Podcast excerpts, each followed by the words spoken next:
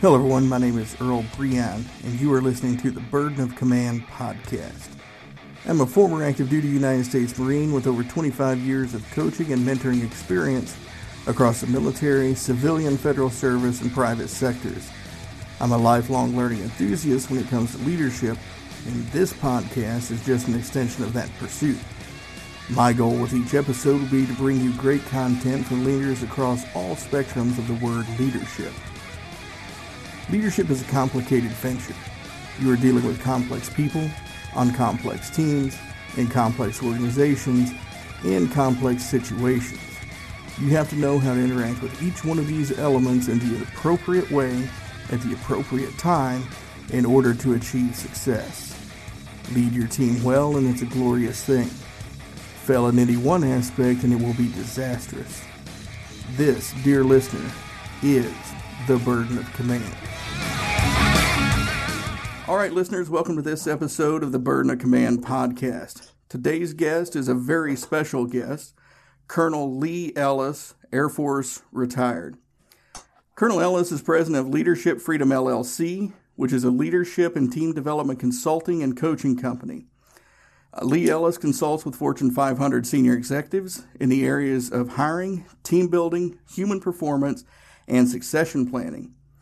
His media appearances include interviews on networks such as CNN, CBS This Morning, C SPAN, ABC World News, and Fox News Channel. He is an accomplished author, having written two very great books one, Leading with Honor Leadership Lessons from the Hanoi Hilton, and engage with honor, building a culture of courageous accountability. If you'd like to learn more about Colonel Ellis and what he's doing, you can find him on the internet at www.leadingwithhonor,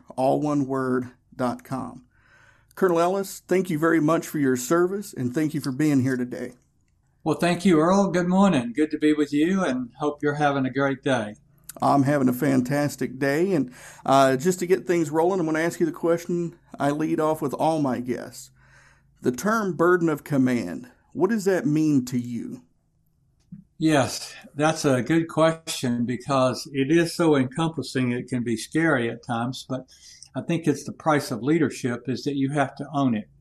You have to own it, one, to um, on all the pieces, the people and the mission. You got to accomplish the mission, but you also have to take care of the people for lots of reasons. One, it's the right thing to do. And two, they're the ones that are doing the work.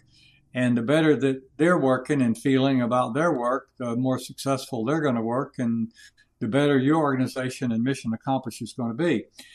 Uh, I think the first word is ownership. You've got to see it that you own it. And that means that you have to accomplish the mission but you should also plan to leave it in a better condition than you found it. In today's changing world, that can be challenging because sometimes just surviving day to day and with the changes that are coming at us so rapidly, uh, it puts us all in a, a scrambling mode. And uh, we have to be able to get into the scrambling mode to keep up, but we also at the same time have to be executing the day to day plan and then we also probably have to be maintaining some stuff from the past too. So a lot going on there for the leader. Well, and that's good, and that's the reason why I ask the question the way I do is like you said, burden of command. It's something that's uh, it's going to mean a lot to a lot of different people, and and I'm glad to hear uh, hear your definition with your unique experiences. Uh, you know, for the listeners who aren't familiar uh, with Colonel Ellis, uh, he was one of the uh, POWs in the Hanoi Hilton uh, during the Vietnam War. And so you've had a very, uh, very intimate, firsthand experience with leadership in tough times, right? Yes, I did. Now, the thing you got to understand is I learned so much uh, by observation and experience of great leaders because I was never the leader. I was the junior ranking guy in the camp, uh, or not a camp, but in the uh, cell block, and pretty much in the camp. Some camps I was the junior guy um, and the youngest guy. There were maybe one or two guys that within three or four months of me. That might have been three much younger than me, but otherwise uh, I was the youngest guy in the camp and junior ranking. So what I learned was uh, from others uh, how they led, what what they faced. You're talking about the burden of command. They were being tortured. They were being beaten. They were put in isolation much more often than anyone else, and yet they kept on leading and stayed true to their values. They bounced back. Uh, they were beaten down, but they bounced back and kept on leading to accomplish the mission of resisting the enemy and returning with honor. And you okay? So you just said those three words there. That you know, people talk a lot about vision statements and goal setting, but return mm-hmm. with honor. Uh, you know, from everything I've read, that was sort of your the, the and when I say your, I'm talking about everyone that was in, in the camp. That was sort of their foundational mantra, right? Return yes. with honor. Yeah, yeah. It started out as, and this was really, you could put it our mission, our vision, and our values. But it started out resist, survive, return with honor. And then over the years, just the resisting and surviving became so uh, so daily that then it, it just kind of fell into return with honor because we knew that that to re, to return with honor we had to resist, we had to survive. So it all boiled down our mission, our vision, our values because we definitely want to go home, but with honor. And so that was uh, that was crucial for our situation. Now, one of the things that that uh, my business partner and I talk about when we come into an organization uh, is the, the the sense of belonging. The more people feel mm-hmm. like they belong, uh, mm-hmm. the more successful the organization is. Yeah. And, and, a lot of people look at us like, okay, that's touchy feely, fluffy type stuff. We we want to move on, but that sense of belonging was very much a, a cornerstone of surviving uh, in the Hilton, right? Yeah. Yes, it was. Connection. I write a lot about that now. I've done several blogs on that this year already. Uh, but I have a chapter in the Engage with Honor book called two chapters. One is connecting based on personality. You got to manage people differently based on their natural behavior style and their talent. So you manage Lee Ellis with a two by four upside the head, or you won't even get his attention. You manage Mary Ellis, his wife, with some kind words and give her some written instructions, and that works great of course, she doesn't uh, conquer the mountain like I do. You know, she, she I'm going to go through it, around it, over it somehow. Uh, we're different personalities, and so we have different talents, different work. The other connection, though, is connection with the heart, and I think that's what you're talking about here, and it's so crucial. Uh, we did have those kind of connections in the Hilton. For one thing, you know, when you're alone in a POW camp and they're threatening you with war crimes trials and you may never go home, connection is so important and to be connected with another human being who's friendly to you and who's not operating as a communist uh, enemy uh, was so important, so important that we, uh, our bond, you know, crisis makes you bond with people who are on your side, and we certainly did bond that way. The thing that I see, uh, and you mentioned the word touchy feely, here's what we know 40% of the population is born results oriented, mission focused. 40% of the world is born relationship oriented, people focused. And so to be a great leader, though, you have to do both. Because if you don't connect with your people, if you don't relate to your people, if you don't listen to your people, if you don't affirm your people, their performance, their energy at work goes down. And some people think, well, it's a transaction. I pay you and you should come to work and do your best. Well, that's true. But the other part of that is human beings are complex. We're, we have emotions, we have feelings, we have desires that uh, we want to be special. We want to accomplish something. We want to have a purpose. We want to know that what we're doing counts. And if our leader doesn't connect with us and let us know those kind of things, the energy is just not quite, not ever the same. Uh, the the ingenuity is not the same because there's no energy to solve the problems and make things better because they don't care anyway. My boss doesn't care. As long as I show up and do my job, he doesn't care.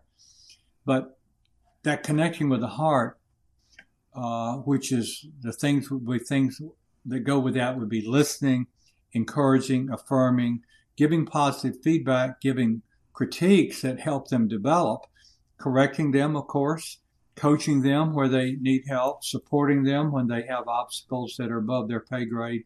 All those kind of things let them know that you're very important to this organization. You're very important to me. And that brings in your, into your fold a committed, engaged employee. If you look at Gallup's research, so a higher percentage of the employees in America and around the world today are not fully engaged. Uh, about 20% are fully engaged and about 20% engaged. And then there's about 50% that are not much engaged. And so, you know, as a leader, you got to own that. You know, that's your issue. And so, how do you get them engaged? And the best way is for them to know that you care about them. That's the most important thing. It sounds touchy feely, but here's the good the good news for all the results oriented people who think it's touchy feely. It's going to get you better results, make you more money, and it's going to make a happier workplace for everybody. So, uh, hitch up your boots and go out and learn to affirm people, learn to connect with people. Uh, you know, I coach people this on this every day. Of course, I have to coach relationship people on how to be tough too. well, right. You, you need both, right? And, and that, uh, so I love, yeah. uh, between the two books, uh, there's a lot of, um, there, there's a lot of words dedicated, uh, to Admiral Stockdale and how he kind of did everything you just talked about. You know, he was tough when he yeah. needed to be tough. He sacrificed mm-hmm. when he needed to be, sa- uh, be sacrificial. Uh, one of my favorite stories that has been told of him was, um, the one where the uh, the guard caught uh, caught one of, of the fellow inmates, uh, you know, doing using your knocking system. And and and if I understood the story right, when he come barging in the door, like like uh, Stockdale hit him to, to take him off of his uh, off of his cellmate, right? Yeah, I think I've heard that story too. Yeah, so he was uh, he was just a great guy, very courageous, and amazing courage. Uh, but, you know, at the end, he said the most important thing I learned in my POW experience is that we are our brother's keeper. Mm. Yeah. And, and, and I, I like that because the, uh, you know, reading up on him and, and how he was a student of the Stoics, and, and he's got one, mm-hmm. uh, the Epictetus says, uh, men are not disturbed by things, but the view of which they take of them. And, mm-hmm. and, and I thought that was such a powerful quote to have in that environment because uh, you know hearing you know reading all of the stories of you know you'd be locked in a small cell with someone for weeks at a time and you know they may have like just this nervous tick or whatever that's driving you crazy but that's their coping mechanism and, and you have to learn how to deal with that because that's how they're dealing with their situation um, and and that is critical. Yeah, I think it was. Uh, I was.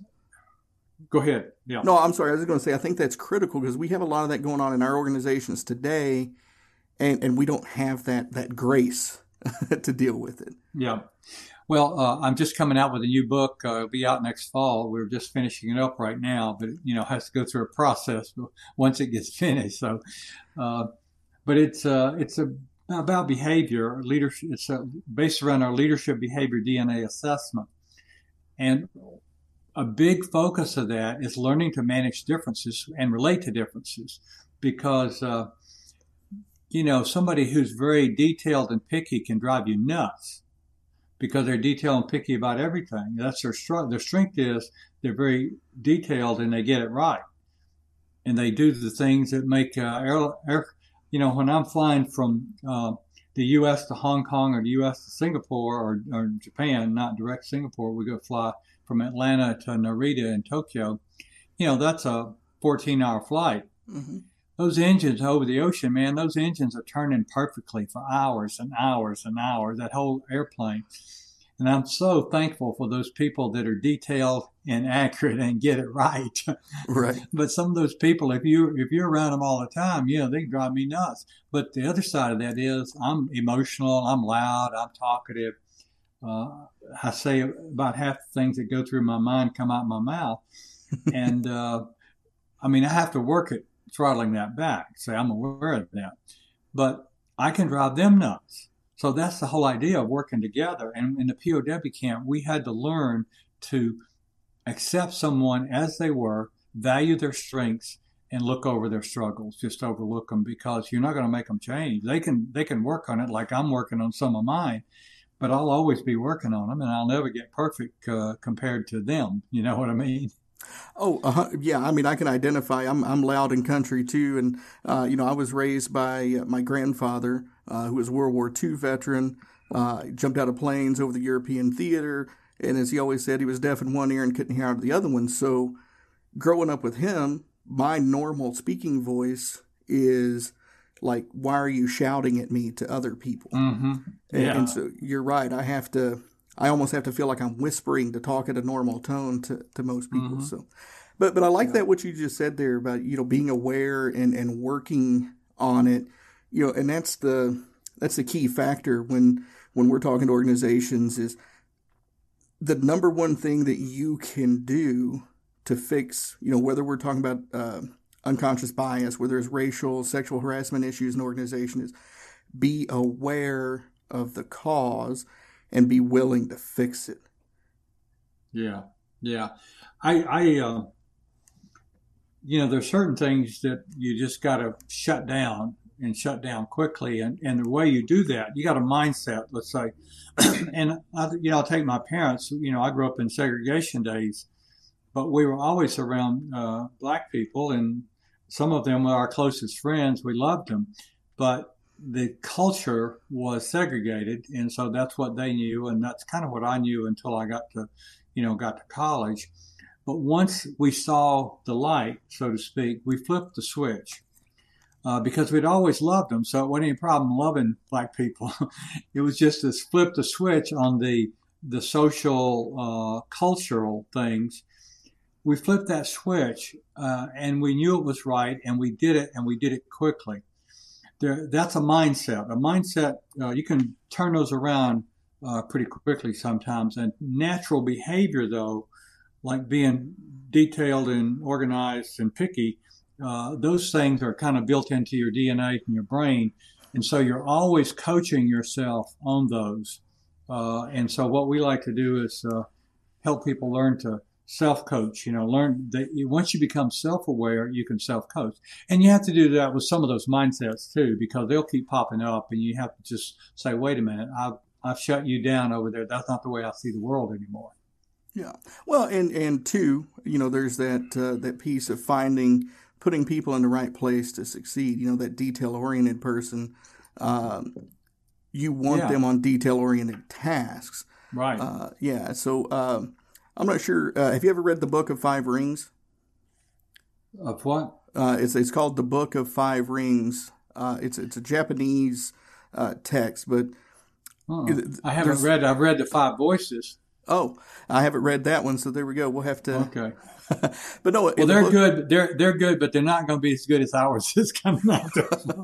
Well, no, and that's good. I'm, I'm kidding. Oh, hey, no. I mean, I'm I'm looking forward to it. I I uh, I got to get caught up with Engage with Honor, especially knowing that you got another one coming out. But Yeah. you know, in the Book of Five Rings, there there's one of the books. It's it's talking about uh, the way of the master carpenter, and Uh-huh. and in this way of the master carpenter, he says what sets a master carpenter apart is being able to look at all the different pieces of wood and know how to use them. Some woods are Mhm. perfect for the beams. Some woods are perfect for the mantles. Uh, some woods are perfect for nothing more than being the campfire at night Yeah. if you Yeah. know how to use them, you're you can be a master carpenter. And I, I read that, and I thought this is the same thing with people, and I think this is what you're saying here is when you know your people and know how to use them, that's what sets apart a entry level leader from a master level leader. Yeah, No question about it. And, you know, I think the book that you've read, I tell the story of the time when I put the wrong guy in charge of the United Way. In the Air Force, it was called the Combined Federal Campaign, but it was like the United Way, Mhm. part of the United Way. And uh, I put the wrong guy in charge. I put a guy who was, uh, you know, more of an engineer than a salesman. They were both really good instructor pilots for me. So they both were good pilots. They were both top notch pilots. But the first one I put was like an engineer, and he wasn't a promoter or a sales guy, and so we didn't do very well. I, I go to stand up briefing it every week, and they show the um, you know the the the the uh, temperature gauge going up with how much money your group had raised, you know, and you're supposed to go out the top. We never got to the top in my unit that year, and I was so embarrassed. And I realized I picked the wrong guy. He's a really good guy, but I, he wasn't a salesman. So the next year, I picked a guy who was much more of a promotional guy, and we we blew it out very quickly.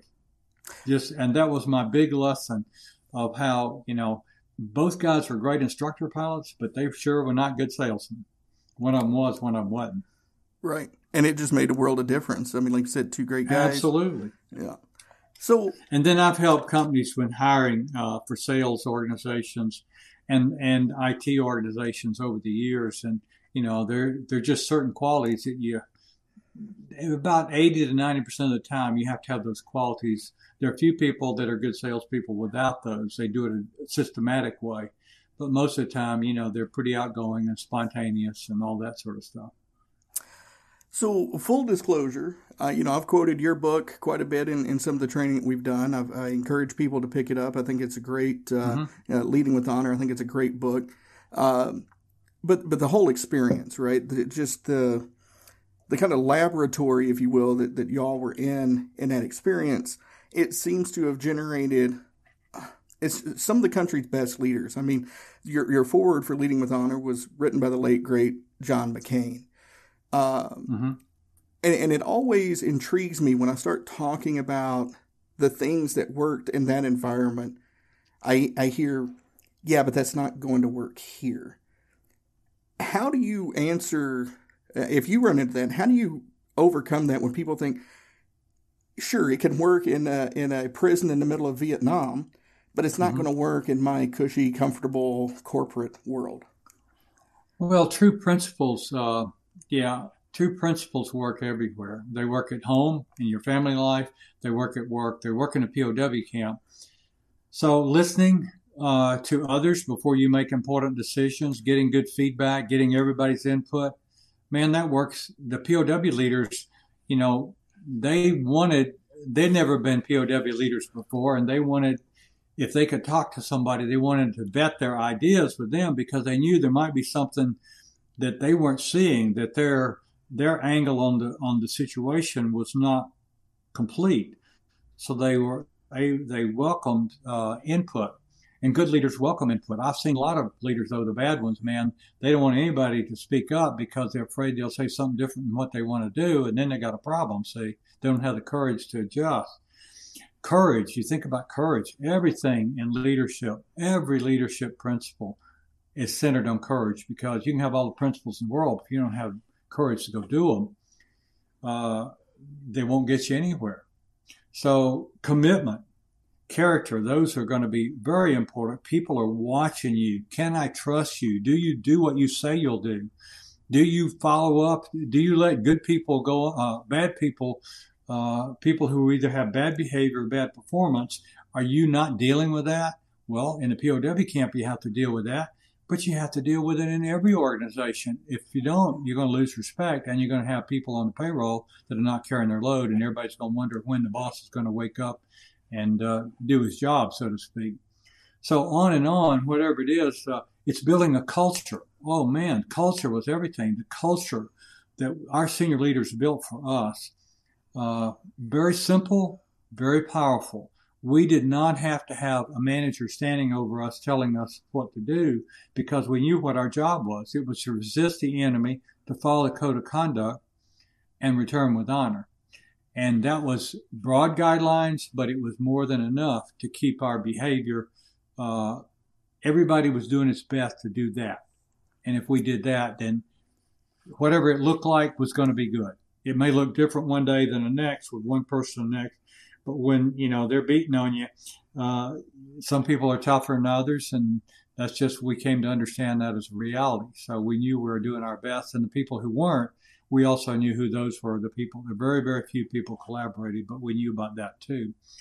So you know whether it's accountability, whether it's building your culture, where it's building a good team and uh, getting the right people, as Jim Collins talks about in Good to Great, getting the right people not only on the bus, but in the right seat on the bus. You can have a great person, but if they're in the wrong job, it's not going to work. You got to go look at their talents, their experience, everything that, um, you know, there are 14 lessons in leading with honor, and every one of those is applied right here in the workplace every day. Uh, developing your people, huge. You got we we had classes and we learned languages and math, uh, sitting in those cells with no pencil and paper but we did it in our head and writing on the floor concrete slab floor with a piece of broken brick tile off the roof with our chalk, and we could work out. Uh, I learned differential calculus there uh, from a guy from the Naval Academy who was, ultimately came home after the war and was the uh, dean of the math department at the Naval Academy. So, you know, there's plenty of talent around, and developing those talents is so important. Developing your people. So I could go on and on, but you get the idea that a principle like that of developing your people, of building a cohesive team, of clarifying over communicating the message. You have to over communicate it. Well, we fought to communicate because they wouldn't let us communicate. So we had to, we had tap codes, we had all sorts of codes, hand codes, but we had to communicate. And you as a leader, you can't just go in your office and shut the door and think that everybody knows uh, what they need to be doing and what the mission, vision, and values is, or what the commander's intent is. Those kind of things, you got to make sure people understand and you clarify what your expectations are and what the standards are. But then you also have to celebrate. And that's another key principle that a lot of results oriented leaders, they don't see the need to celebrate. I've had them tell me, Hey man, we celebrate. They'll, they'll slow down. I, I don't want to celebrate. well, that's just stupid because good people do need to celebrate a victory.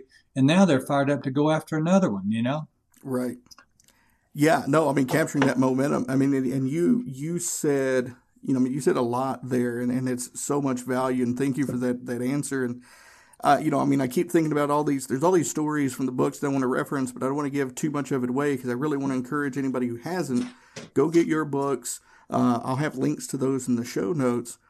But but the the overall theme, you know, you, you mentioned some of the uh, some of the beatings and, and torture, and and one thing that intrigued me, and this is this is when I'm talking, I, I uh, probably the point I referenced the most is, uh, you know, I, have read different studies that show like the general uh, population from Vietnam veterans, the PTSD rate was somewhere between 30 to 40 percent, uh, but for the POWs, it was down in the three to four percent range, and, and a lot mm-hmm. of that has been attributed to everything you just talked about that sense of belongingness, that that keeping your mind sharp, that positive mental attitude.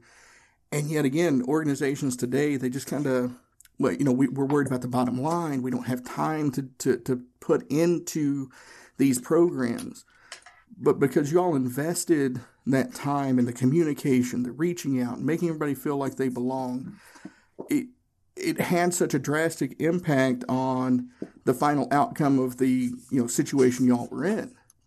Mm-hmm and and by a lot of accounts, uh, as crazy as the situation was, set y'all up for a lifetime of success. I mean, obviously, not everybody achieved the same level of success, but you know, people like you, again, Senator McCain, and there's uh, you know other senators and congressmen and, and Fortune 500 executives that came out of that relatively small pool better off in some cases. Obviously, not physically because of the things that you went through, but mentally tough.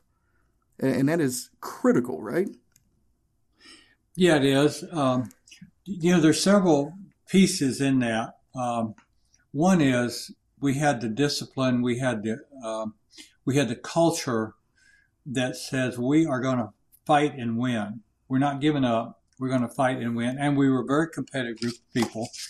Also, uh, we were older older than Korean War POWs, much older, and older than your typical uh, soldier in Vietnam. The average age of the POWs was 30 and a half. I went in, I just turned 24, so I'm the kid on the block. Most of the people were five or six years older than me.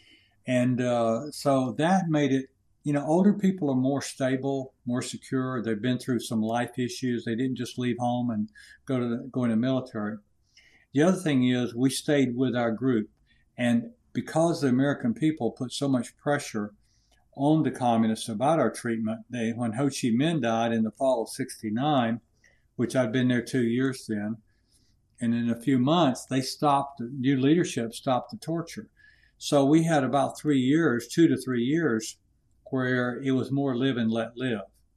And we had time to be decompress and time with people who had been through worse than we had. I lived with guys that had been there seven, seven and a half. One guy was there right at eight years. So uh, there was always somebody who had suffered more nearby to, to decompress and talk with it. And we knew we had to get ready. So in those two years, we started getting rid of our bitterness and our anger, getting ourselves ready to go home. Well, these guys today, you know, they're fighting a war and they get on an airplane, fly home, and the next day they're having lunch and dinner with their family who knows nothing about what they've been through, knows nothing about their buddies. They're separated from their unit then and they go back into the civilian world and, and they are back even to a military world where they don't they don't have that same sense of belonging.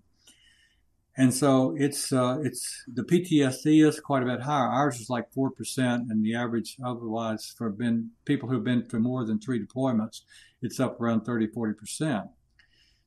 So we had a different situation there, being older and uh, that strong bond, and then having the two years to decompress even World War II, they put them on boats for months, you know, shipping them back home. It gave them time to decompress some and get ready to go home, but they still had a good bit. So there are a lot of pieces to that, but I think uh, our strong bond and we uh, we continue to meet and have reunions. Uh, the, the uh, older age and then the time to decompress, I'd say, was the, the real issues there for us. Well, it's uh, so it's almost like you were reading my mind because uh, are, are you familiar with uh, Lieutenant Colonel David Grossman and, and his work? Uh, yes, I think so. Right. Um, he he um, he wrote a book on killing, and and you you almost cited it verbatim as, as some of the hmm. conclusions he came to with the decompression, uh, the the staying with your unit, uh, and some of the things that have led to modern PTSD rates being so high, even though comparatively speaking, you know, war is always going to be hell, but comparatively speaking, the way we fight war today should, by most uh, psychologists' accounts, be less psychologically traumatic than you know World War One, World War 2 mm-hmm. and even through yeah. Vietnam. But it, all the same things, and that was going to be you, you nicely into uh, one of my next questions. Um, you know, as, as we have more veterans coming from the global war on terror, uh, trying to reintegrate back into society, what can an organization do uh, to to help that transition from their standpoint? I think you want to bring them in and get them into the team where they feel part of the team because they're, you know, they've lost their team, so to speak, and bring them in and spend some time helping them get to know people and feel like they're part of the team because that, that community, there's nothing better than community. Whether you're trying to grow in yourself in leadership, you really need to be involved in community, whether you're in, you know, the 12 step program community. Most everything, uh, old people that are in community live longer than people who are living alone. So community is very important. Get them in there and help them to feel uh, valued.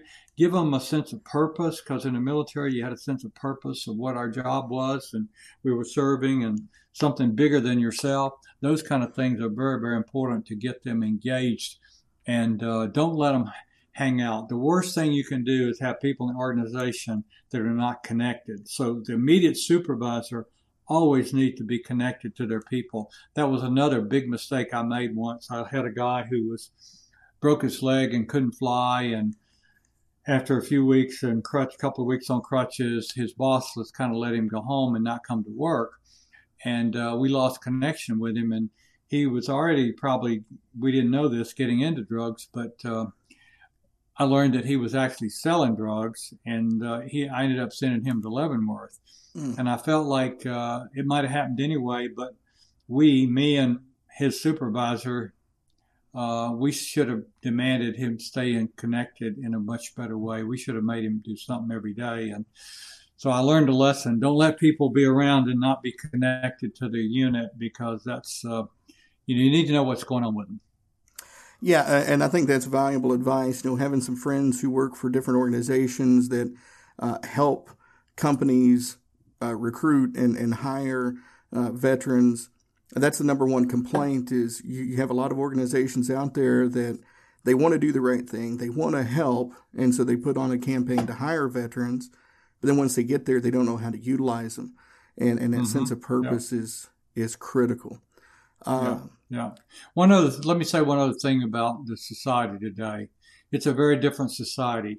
I was the youngest guy there, but I grew up plowing mules and farm and feeding the hogs and chopping the wood. And I was part of the economic family economic system. We worked whether it was hot or cold. I worked all day long every summer on the fields, either there or in the peach packing shed. Uh, we grew up understanding hardship. Uh, you know, I raised and fed a 4-H club hog and then shot it and dressed it and killed it and ate it. Uh, these kids growing up today, they just haven't lived in that kind of world uh, where you did those kind of things. And I think those kind of things makes you more resilient because we had responsibility at, you know, a 10 year old had a lot of responsibility back then. Today is you know, 20 year old has virtually no responsibility today for the most part, most young people. And if they do, somebody does try to make them accountable. A 15 year old high school student, their parents come down and raise hell with the school, you know, so it's a tough world. These young kids, uh, the, the culture and the parenting that goes on today, uh, there's a lot of good about it, but there's a lot of um, stuff that really inhibits the, uh, inner confidence and resilience of young people today. I, I agree. You know, I mean, again, as we were talking beforehand, uh, you know, I served in peacetime, but the the whole uh, the whole foundation of Marine Corps boot camp is to get you comfortable being uncomfortable. And, exactly. Uh, and, and yep. that is, uh, yeah, it's it's it's a great mindset to have, and I think it's it's you're right. Uh, it's something that a lot of folks are deprived of because of the social and economic advances our country has had that that that's just not there anymore. And that's a great point to make so thank you for making it. Yeah. Uh, well sir we, we're coming up on uh, you know about 35 minutes or so here and i know you're uh, you're a busy man and your time is very valuable. So um, just working to wrap it up i always like to ask this question last. Is there anything that we haven't covered that you would like to share with the audience yeah, I had one more thing that we kind of almost touched on, but it goes back to your opening question about the burden of leadership. Mm-hmm. Um, I keep a list because I think the challenge of leadership is understanding what's expected and being able to reconcile yourself to it. So, the paradox of leadership you have to be a generalist and see the big picture, but you need to be a specialist. You have to be a visionary, but you have to be practical. You have to be strategic but tactical. You have to be confident but humble. You have to be detached at times, yet you have to be sensitive to others. You have to be tough, yet compassionate. You have to have strong opinions, but you have to be a good listener. Man, those really, these things don't go together. I mean, this is like walking both sides of the street at the same time. You have to be bold and cautious, quick and patient, independent and a team player. I mean, it just goes on and on. You have to be able to live in chaos and you have to bring order.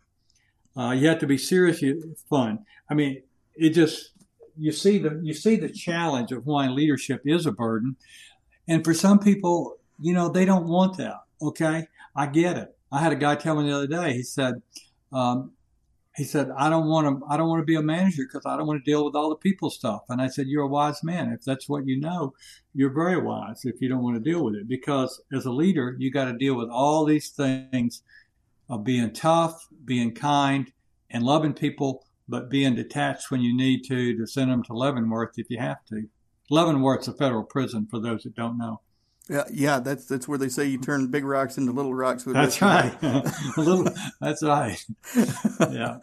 Uh, well, sir, no, that is great, and and you know that was you know again serving in peacetime. People always ask me what is the one thing that that worried you as a Marine. I said you know, and it shocks a lot of people, and I, I love it because it ties in with what you you were saying. Is everybody's got this uh, image, especially of the Marines, uh, that, that uh, of Gunny Hartman going up and down and just yelling and screaming, and that's what Marine Corps mm-hmm. leadership is like. And uh, you know, they, they, tell you that no, once you get into real leadership, it's like you have to love your teammates so mm-hmm. much that you'll do anything to protect them, but you still have to be willing to put them in harm's way to get the mission done.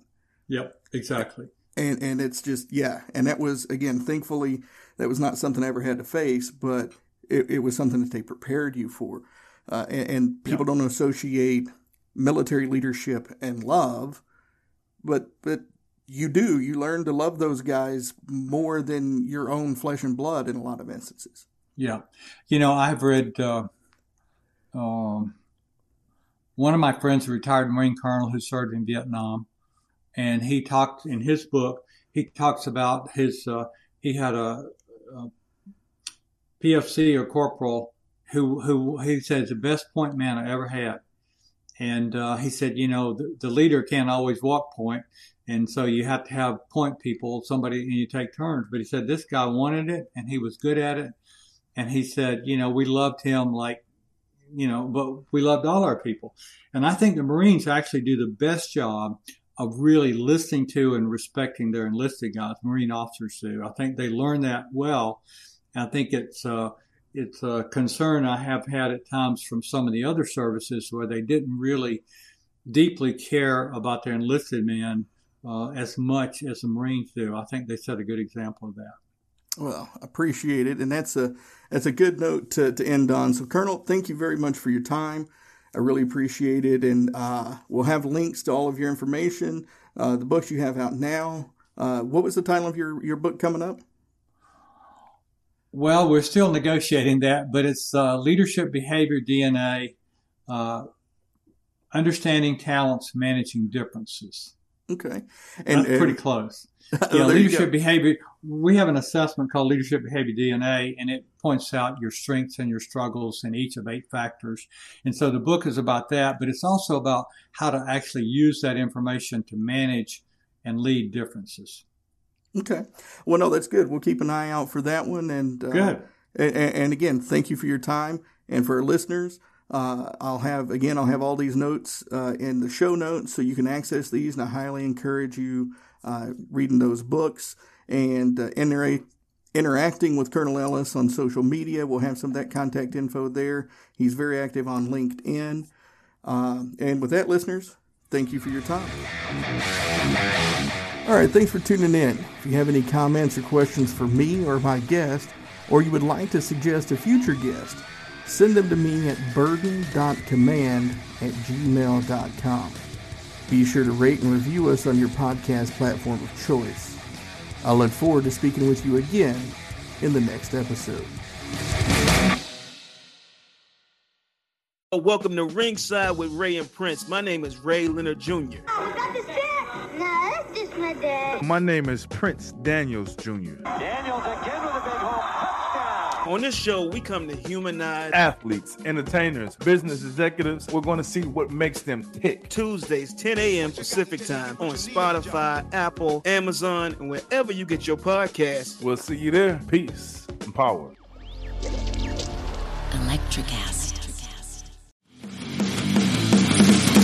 Introducing the Deep Leadership Podcast. Leadership is a people business. That's the philosophy of your podcast host, Jon Rennie. Jon Rennie. As a former submarine officer who spent 22 years leading businesses in corporate America before starting his own manufacturing business, he knows that leadership matters. Leadership matters. Deep Leadership is real world, actionable leadership advice from Jon and his expert guests. Become a leader worth following.